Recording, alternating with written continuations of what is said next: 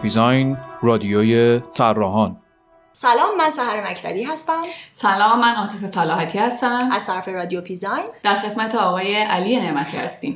آقای علی نعمتی اگه خودتون رو برای ما معرفی کنید ممنون میشیم. سلام به شنونده های خوبتون. من علی نعمتی هستم متولد 26 مهر 63 و فارغ التحصیل رشته معماری. همونطور که می‌دونید موضوع این فصل رادیو استعداده. با این پرسش اصلی شروع می‌کنیم که نقش استعداد رو برای تبدیل شدن به یک طراح موفق چقدر می‌دونید و فکر می‌کنین استعداد برای یک طراح موفق و بروز بودن چقدر می‌تونه تعیین کننده باشه؟ خب البته این خیلی سوال گسترده ایه که استعداد اصلا باید تعریف شه و من فکر کنم ما باید اول پارادایم استعداد رو تعریف کنیم. پارادایم به این معنی که ما ببینیم مثلا چی استعداده و چی استعداد نیست و در چه دوره تاریخی داریم کار می‌کنیم و طراحی می‌کنیم. یعنی شاید چیزهایی که مثلا در سی سال پیش یا 50 سال پیش یا 70 سال پیش استعداد حساب می‌شده خیلیش امروز دیگه استعداد حساب نمیشه و خب زمونه عوض شده. من فکر می‌کنم اگه ما می‌خوایم واقعی فکر کنیم و با توجه به شرایط فکر کنیم اول همین باید اینو لحاظ کنیم. شاید سی سال پیش 50 سال پیش یه کسی که مثلا در کار معماری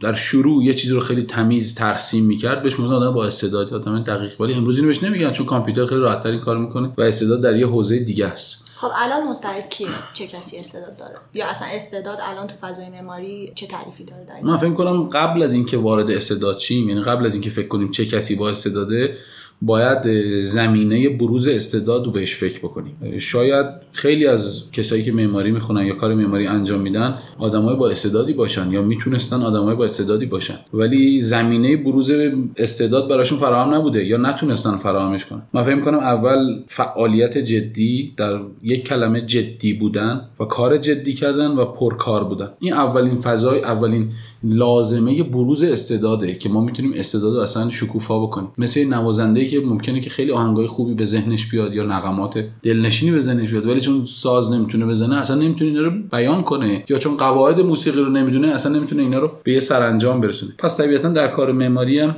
این موضوع خیلی جدیه. ضمن اینکه کار معماری یه پیش زمینه و مقدمه خیلی تکنیکی و جدی داره. یعنی به این معنا که ما باید بنا و ساختمون رو به خوبی بتونیم درک کنیم تا بتونیم در شرایط واقعی طراحی کنیم. نه به این معنا که ما خلاصه کنیم همه چیز در کار فنی یا تکنیکی یا اینکه بگیم به اصطلاح ارزش ویژه‌ای داره. ولی تا یه نفر بلد نباشه ساز بزنه به سختی یعنی باید یه آدم ویژه‌ای باشه که بتونه یه قطعه خوبی بسازه. من فکر نمی‌کنم به این آسونی صورت بگیره یه همچین چیزی اصلا شدنی باشه. طبیعتا برای کار معماری باید یه ممارست جدی خیلی هم کار سختیه. برای اینکه شما در کار معماری تنها یا جزء معدود رشته های هنری که کارفرما داری. یعنی یه کسی باید پیدا بشه یه پولی رو پرداخت بکنه تا شما بتونید استعدادتون رو بروز بدین و اون باید اول به شما اعتماد کنه. البته این خاصیت تمام حوزه های طراحی هست دیگه. یعنی فرق طراحی شاید همین باشه که یعنی در واقع شما فرق دیزاین و درا رو میگین. دقیقاً. دقیقاً. حالا اگه بخوایم اونجوری نگاه کنیم درسته. ما تو معماری حجم سرمایه گذاری و حجم پولی که باید پرداخت تا یه طراح بتونه ایدهش رو به واقعیت برسونه و ما بتونیم قضاوت کنیم که یه کار خلاقانه صورت گرفته یا نه یه حجم بالایی. پس من فکر می‌کنم استعداد همونجوری که اول صحبتم گفتم باید در پارادایم روزگار امروز ما بررسی بشه که چه چیزی استعداده به نتیجه رسوندن چقدر سهمی از چه سهمی داره در استعداد ما. بروز خلاقیت چه سهمی داره. ولی خب اگه بخوایم به معنای خیلی خالصترش به این موضوع فکر کنیم من فکر می‌کنم استعداد نهایتا موقعی شکوفا میشه یا موقعی قابل درکه که یک خلاقیتی صورت گرفته باشه.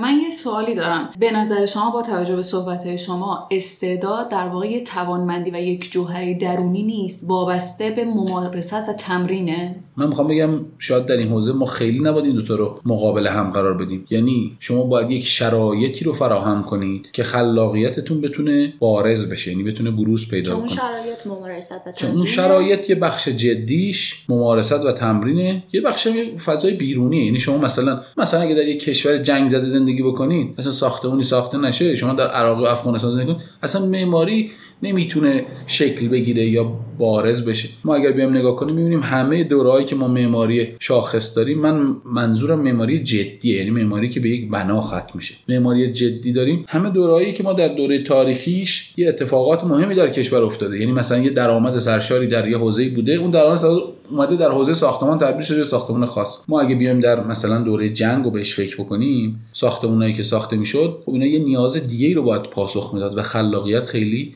محلی از اعراب نداشت یعنی حضور خلاقیت جدی نبود. یه کارکرد صرفا عمل کردی داشت و ما بیشتر دنبال ساختمان بودیم تا دنبال معماری. این خیلی تفاوت جدیه. پس باید این دوره تاریخی درش لحاظ شه که در چه دوره تاریخی چه بنایی ساخته میشه و اون بنا واجد چه ارزشهایی. ولی به طور کلی من فکر می‌کنم که این نکته مهمیه که ممارست یک سهم بسیار جدی در بروز استعداد داره. اگه بخوایم مرحله بعدش وقت موقعی می‌تونیم ببینیم استعداد وارث شده و بروز پیدا کرده نه که یک خلاقیتی صورت گرفته. اون موقع به نظرم استعداد نقش جدی چون یکی از سوالای حالا خاص ما هست اینه که اگه بخوایم دوتا رو از نظر ارزش و ارزش گذاری با هم قیاس بکنیم و کارکرد مستقل واسهشون در نظر بگیریم چه سهمی حالا به استعداد میدیم؟ یا اگه بخوام سوال با فرمی که طراحی شده ازتون بپرسم به نظر شما تجربه و مهارت مهمتره یا استعداد؟ من می‌خوام ببینم چرا ما می‌خوایم این دو تا رو مقابل هم قرار بدیم. هر کدوم به اندازه خودش مهمه. البته به نظر من نتیجه از همه اینا مهمتره. یعنی اگه نفر خیلی آدم با استعدادی باشه ولی خلاقیتی در صورت نگیره این اصلا اهمیتی نداره. یا این نفر خیلی آدم پرکار و پر ممارستی باشه ولی بازم یه نتیجه خوبی ازش داره. بازم اهمیتی نداره. یعنی ما نتیجه ما که بروز خلاقیت. اون به نظر من یک ظرفیه که همه اینا درش میگنجه. وقت برای رسیدن به اون خلاقیت اینا همه باید در طول هم دیگه باشه. یعنی ممارست وجود داشته باشه استعداد هم وجود داشته باشه. شرایط بیرونی که خصوصا در کار معماری خیلی موضوع مهمیه. چون مسائلی هستش که خارج از حوزه معماره و در خارج از حوزه طراحی اینا همه دست به دست هم بده تا خلاقیت شکوفا بشه و این کار به کار خلاقانه و کاری که استعداد درش نقش داشته شکل. با توجه به صحبتاتون که فرمودید در واقع عوامل بیرونی در بروز استعداد می‌تونه سهم داشته باشه اون شناسایی خود استعداد با توجه به عواملی که اطرافش قرار داره می‌تونه از طرف خود فرد انجام بشه یا از طرف دیگران؟ یا دیگران چه سهمی دارن در شناسایی تشخیص استعداد؟ خب البته این سوالیه که بازم خیلی خاکستریه. یعنی می‌تونه هر دو طرف باشه. یعنی یه نفر می‌تونه خودش خیلی درک کنه که آدم با استعدادیه. یعنی خودش به این قضاوت برسه. چون من فکر می‌کنم مبنای کار ما اون قضاوته. حالا اون قضاوت یه نفر می‌تونه خودش انجام بده. یه, نفر یه در یه شرایطی هم می‌تونه نفر دیگه انجام بده. مهم اینه که اون قضاوت درست صورت بگیره. حالا اگه نفر خیلی آدم عادلی باشه قضاوت در مورد خودش یعنی اینکه در واقع بدون کجای کره زمین وایساده نه از نظر جغرافیایی. یعنی چه سهمی در اون حالا رشته مشخص طراحی که ما در معماری صحبت می‌کنیم چه سهمی در طراحی داره و آدم صادقی باشه با خودش و مشخص کنه. اون اگه همه این پروسه رو درست انجام بده می‌تونه بفهمه چقدر با استعداده یعنی اگه متوهم نباشه اگر شناخت داشته باشه من فکر می‌کنم اگه ما واقعا بخوایم دقیق در این حوزه صحبت کنیم اولین چیزی که احتیاج داریم شناخته. چون ما اگه خوب درک نکنیم که کار مستعد و کار خلاقانه چه کاریه؟ و کار معمولی چه کاریه؟ اصلا نمی‌تونیم رأی بدیم که کی با استعداد کی بی استعداده. پس اول باید شناخت داشته باشیم. اگه شناخت داشته باشیم خودمون می‌تونیم این کار انجام بدیم. ممکنه نفر در یه سنی باشه که شناختش کامل نباشه. اون وقت یه آدم بیرونی یه استاد یه همراه یه دوست هر چیز دیگه یه بیننده بیرونی اون وقت اون قضاوت رو می‌تونه انجام بده. یعنی نهایتا من می‌خوام بگم اینا اینجوری نیست که یا این باشه یا اون باشه. می‌تونه خیلی خاکستری باشه و در هر موردی جداگانه بررسی بشه. نقش آموزش توی این پرسه چیه؟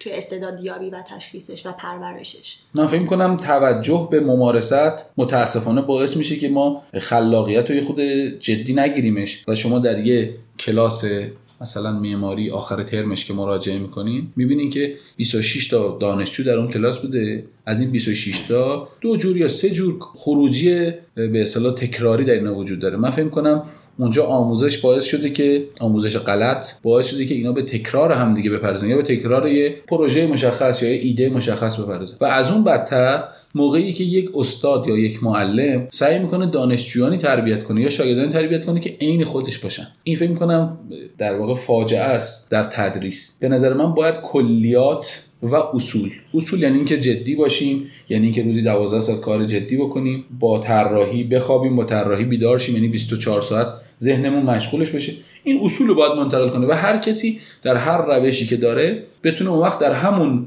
به اصطلاح زمینه خودش خلاقیتش بروز پیدا کنه. و این یه استاد خوب استادیه که 50 تا دانشجو داشته باشه یا 30 تا دانشجو داشته باشه هر کدوم یه روشی رو داشته باشن در خور ارائه خروجی. ولی همشون کلیات رو رعایت کنن. یعنی همشون کارشون واجد ارزش باشه ولی هر, هر کدوم به یه نتیجه مشخص رسیده باشن. من فکر کنم این می‌تونه یه ملاک ارزش بر ما باشه که کجا آموزش خوب انجام شده و کجا خوب انجام نشده. که یک کلاسی یا یک دانشکده یا حالا هر محیط آموزشی دیگه ای یه تعداد مشخصی فارغ التحصیل یا در پایان یه ترم تعداد مشخصی دانشجو داشته باشه که اینا هیچ کدوم کارشون مثل, مثل دیگری نباشه و هر کدوم کارشون شخصیت خودش داشته باشه. در عین اینکه اون کلیات و اون اصول رعایت کرده. خود شما چه زمانی متوجه شدید که می‌تونید طراح بشید خب البته این خیلی سوال خوبیه. من خودم تا به این موضوع فکر نکرده بودم. من چون پدرم آرشیتکت بود و معمار بود شرایط خط کشیدن از سن خیلی پایین برام فراهم بود. یعنی تو خونه ما همیشه لوازم طراحی وجود داشت همیشه لوازم نقاشی وجود داشت و اصلا یه دیواری بود که من رو اون دیوار چون چند دفعه خط کشیده بودم و خط خطی کرده بودم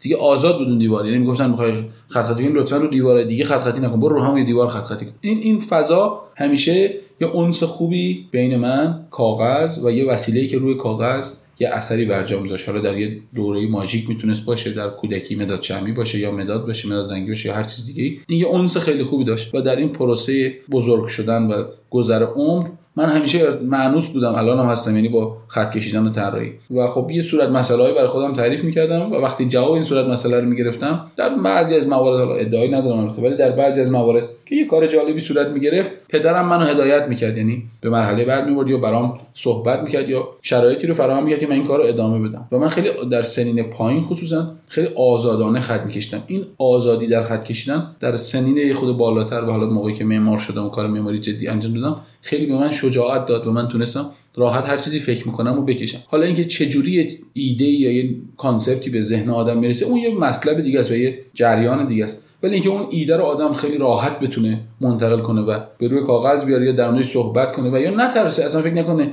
حتما یکی می‌خواد کارشو ببینه. یعنی خیلی شجاعانه خط بکشه. به نظرم از سنین پایین برای من شروع شد. خیلی جالب بود. شما تو زمینه دیگه هم فعالیت یا توانایی یا استعداد دارید که توی حرفه فعلیتون تاثیر گذاشته باشه؟ البته اینکه من خودم بگم در یه کاری استعداد دارم یا توانایی دارم خب قطعا نمی‌تونه خیلی واقعی باشه. ولی به واسطه اون علاقه که من از سنین کودکی داشتم به خط کشیدن و طراحی این فضا رو من در دوران مدرسه و دوران دانش آموزی هم ادامه دادم و همیشه هم اذیت شدم سرش. برای اینکه درس خیلی نمیخوندم و خیلی نقاشی می‌کردم تو مدرسه. لوازم نقاشی خیلی برای مهمتر بود کتاب و دفتری که باید برای مثلا یه درس مشخص میبردم. وقتی که دانشکده قبول شدم و یه فراغتی از امور روزانه درس خوندن پیدا کردم شروع کردم به یاد گرفتن طراحی طراحی فیگوراتیو. خدمت آقای احمد وکیلی بودم. ده سال خدمت ایشون بودم و خب یه فضایی رو نسبتا حالا جدی دنبال کردم در طراحی. در طراحی یعنی منتسب به نقاشی نه طراحی منتسب به معماری. هرچند که طراحی طراحی نهایت. خب یه فضای مختصری هم به واسطه علاقه خیلی جدی که به موسیقی داشتم. در ساز دارم خیلی مختصر ستار می‌زنم.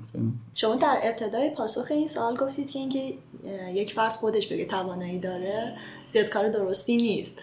پس یعنی که تشخیص توانایی و استعداد به واسطه دیگران تشخیص معتبرتری از نظر نه لزوما. اینکه خودش اینو بفهمه می‌تونه معتبر باشه و قضاوت بکنه. ولی اینکه در یه برنامه خودش بیاد بگه من در این حوزه آدم مستعدی هستم و با توانا هستم به نظرم این خیلی هوشمندانه نیست اقل مرسی ممنون. طراحان مورد علاقه شما چه کسانی هستن؟ چه تو حوزه معماری چه حوزه های دیگه هنری؟ از معاصرین من آزلم کیفر و هاکنی رو میپسندم. خیلی دومیه و جان فرانس فامیله ونگوک از ایرانی ها هم یعنی از کسایی که در کشور خودمون کار می‌کنن احمد وکیلی رو خیلی میپسندم هانیبال الخاص رو میپسندم کریم نصر رو میپسندم. به نظرم در اینا در تو بیشتر در حوزه نقاشی است. در حوزه معماری من خصوصا زمانی که دانشجو بودم خیلی به آلوار آلتو علاقه داشتم و سید هادی میر در اواخر دانشجوییم علاقمند شدم به بهروز احمدی و حسین شیخ زینالدین که به نظرم آرشیتکت های خوبی بودن و کارهای خوبی داشتن. ضمن که در کنار همه اینا حالا شاید خود علاقه شخصی هم درش وجود داشته باشه. من خیلی شیوه طراحی پدرم رو میپسندم مسعود نعمتی. خیلی نگاه جدی و به نظرم مستقلیه که خیلی به سبک خاصی فکر نمی‌کنه و هر موضوعی که براش مطرح میشه در طراحی رو به عنوان یک صورت مسئله جدید می‌بینه و بهش دوباره فکر می‌کنه. از تجارب گذشتهش استفاده می‌کنه ولی اینجوری نیستش که پیرو یک مکتب مشخصی باشه. من میپسندم این شیوه رو. تقریبا یه بخش زیادی از معمارا یا نقاشایی هم که بهشون علاقه دارم تقریبا حالا نه همشون ولی این فضا رو دنبال می‌کنم. ایده های خوب در چه شرایطی به ذهنتون می‌رسه؟ من فکر می‌کنم یه طراح. بخش عمده ای از زمان حضورشون. حالا چه مواقعی که در دفتر کارشه یا چه مواقعی که در رانندگی می‌کنه یا خونه است. یه بخشی از ذهنش بخش جدی ذهنش مشغول فکر کردن به مسئله های طراحیش باشه. همه جا براش میسره که به نتیجه خوب برسه. و فقط کافیه که این دائم مثل یه صورت مسئله تو ذهنش مرور شه و هر چیزی سعی کنه که به اون جوابی که می‌خواد ببینه. یعنی من دقیقا فکر کنم که مثل عاشق بودنه یا عاشق شدنه. یعنی یه نفر که عاشق میشه خودش نمی‌دونه چه پروسه دقیقا اتفاق افتاده. ولی می‌دونه که دنبال چی باید بگرده دیگه. اینم همینه. یعنی وقتی شما مسئله ذهنیت میشه طراحی همه چیز رو می‌تونی در قالب اون فضا دنبال کنی. و به قول معروف این جمله رو آقای وکیلی زمانی که ما شاگردش بودیم خیلی اینو به ما می‌گفت که با طراحی بخوابید با طراحی بیدار یعنی همیشه مشغول طراحی بشید حالا ممکنه در یه شرایطی آدم نمی‌تونه خط بکشه ولی بهش می‌تونه فکر کنه. و من فکر کنم اون شرایط شرایطی که همیشه اتفاق خوب می‌تونه تو طراحی بیفته. اتفاقی بوده یا جمله ای در رابطه با پروژه ها و فعالیت های کاریتون که باعث دلسردی و ناراحتی شما از حرفه که داریم بشه؟ دوستان و نزدیکم خانواده‌ام و کلا کسایی که با هم کار می‌کنن می‌دونن. من خیلی آدم مقاومیم یعنی تقریبا تا حالا همچین اتفاقی برام نیفتاده اگه راستشو بخوام. و من فکر می‌کنم اصلا قرار نیست خیلی همه چیز بر وفق مراد ما باشه که موقعی که نبود دل سرد چون اگه فکر کنیم که قرار نیست همه چی بر وفق مراد ما باشه ما سعی می‌کنیم شرایط رو بسازیم. نه که تحت تاثیرش یعنی این ایده که ما دل سرد میشیم یا نمیشیم خود انگار ما تحت تاثیر من خودم معتقدم شرایط اثر جدی داره ها. ولی اگه انان امور رو بسپریم به شرایط دیگه کار دست ما خارجه. ما فکر ما بیشتر باید سعی کنیم یه بخشی یه بخشی از شرایط که شدنیه رو ما بسازیم. حالا اگه دل سردی نه ولی یه جمله آزاردهنده یک چیزی که دل خراش بوده صرفا خوشایند نبوده. جمله آزاردهنده نه ولی من یه کاری سال 89 90 طراحی کردم که خیلی خوب پیش رفت. در مراحل آخرش یه جریانی که اومد بر مثلا پروژه حاکم شد. اصلا معمارم نبودن. خیلی هم جدی نمی‌گرفتن معماری رو. اینا همه کار من عوض کردن. من یه خود ناراحت نه حالا ناراحت یعنی افسوس خوردم که برای اتوبان همت. هر وقت از اتوبان همت رد میشم سعی می‌کنم اون نگاه نکنم برای اینکه خیلی خوشم نمیاد از این کاری که ساخته شده بهترین تجربه کار تیمی که داشتین در رابطه با چه کاری بوده؟ در واقع یه پروژه‌ای که ما در سال 1391 در شهر غرب طراحی کردیم و الان در اجراست. تمام مراحلش به صورت تیمی طراحی شد. یعنی یک هسته مرکزی تعریف شد. متشکل از تقریبا چهار یا پنج نفر حالا در مراحل تعدادش تغییر کرد و 36 تا گزینه مختلف توسط اعضای گروه طراحی شد. نه اینکه فقط در قالب یک اسکچ اولیه یعنی یه طراحی که یه مقداری هم توسعه پیدا کرده بود. خیلی کار زمانبری بود و شاید در اون دوره‌ای که ما این کار رو طراحی می‌کردیم بالای روزی مثلا 12 13 سال این تیم کار می‌کرد. و ما با مدیریت ایده ها موفق شدیم که یه کاری رو طراحی کنیم که همه بهش ارق دارن. یعنی همه فکر می‌کنن یه سهمی در طراحیش داشتن. ایده اصلی توسط یکی دو نفر مطرح شد. ولی خب من فکر می‌کنم همه در ارتقاش و در بهبودش سهم داشتن و این فضا برای همه باید در یه کار تیمی فراهم باشه که اظهار نظر کنن و نظرشون رو بگن. و واقعا شاید یه آدمی که ازن اصلا ازش توقع نداریم یه روزی یه حرفی بزنه که خیلی حرف خوبی بشه پس من فکر می‌کنم اگه ما در کار تیمی این فضا رو فراهم نکنیم به خود اون پروژه لطمه زدیم و اجازه ندیم اون پروژه توسعه بهتری پیدا کنه. مهمترین اتفاق تحصیلتون با توجه به اینکه پروسه تحصیل شما متفاوت هم بوده چی بوده؟ مهمترین اتفاق پروسه تحصیل من بوده که حالا با توجه به شرایطی که بوده در دو تا دانشکده مختلف درس معماری خوندم در دوره لیسانس. و همزمان چون به صورت خیلی جدی و زمان زیادی رو در دفتر کار مشغول فعالیت بودم صبح با یه فضای مواجه بودم در دانشکده که یه خود رویایی بود و غیر واقعی بود. بعد از اون با یه فضای خیلی جدیتر مواجه بودم. و من همیشه درگیر این تضاد بودم که این تضاده روی من اثر داشت. که صبح یه حرفایی می‌زدن که آقا مثلا همچین البته خب لازمه در دانشکده حتما لازمه که ما در یه مراحلی خودمون رو رها کنیم از حرفایی که در مثلا یه کارگاه واقعی زده میشه ولی بعد از دوره من کاملا برعکسش میشینم و من باید سعی می‌کردم که دو جور فضای ذهنی داشته باشم. یعنی صبح یه جوری کار بکنم و بعد از دوره یه جوری دیگه. یه نکته خیلی مهم دیگه هم که بود من در پایان نامم در دوران لیسانس شانس اینو داشتم که با مرحوم مهندس بهروز احمدی پایان نامه داشته باشم. و ایشون خیلی واقعا معماری کردن و, و معمار بودن و صبور بودن و تو معنینه داشتن طراحی رو به من یاد داد. یعنی که قرار نیست ما اولین چیزی که خلق می‌کنیم چیز خیلی خاصی باشه چیز خیلی ویژه و ما باید خیلی پرحوصله و با یه خونسردی خاصی کار معماری انجام بدیم. و ما واقعا این برام اثرگذار بود. یعنی فکر کنم یه بخشی از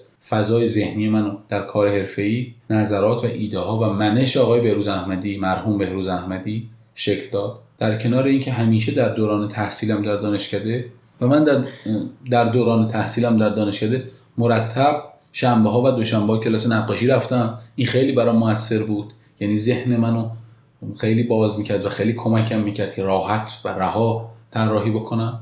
از چه ابزارها و مهارتهایی برای فعالیت های حرفیتون استفاده می‌کنین البته این لزوما چیز معمارانه نمی‌تونه باشه. کاملا لازم من بیشترین چیزی که باهاش سر کار دارم موبایلمه.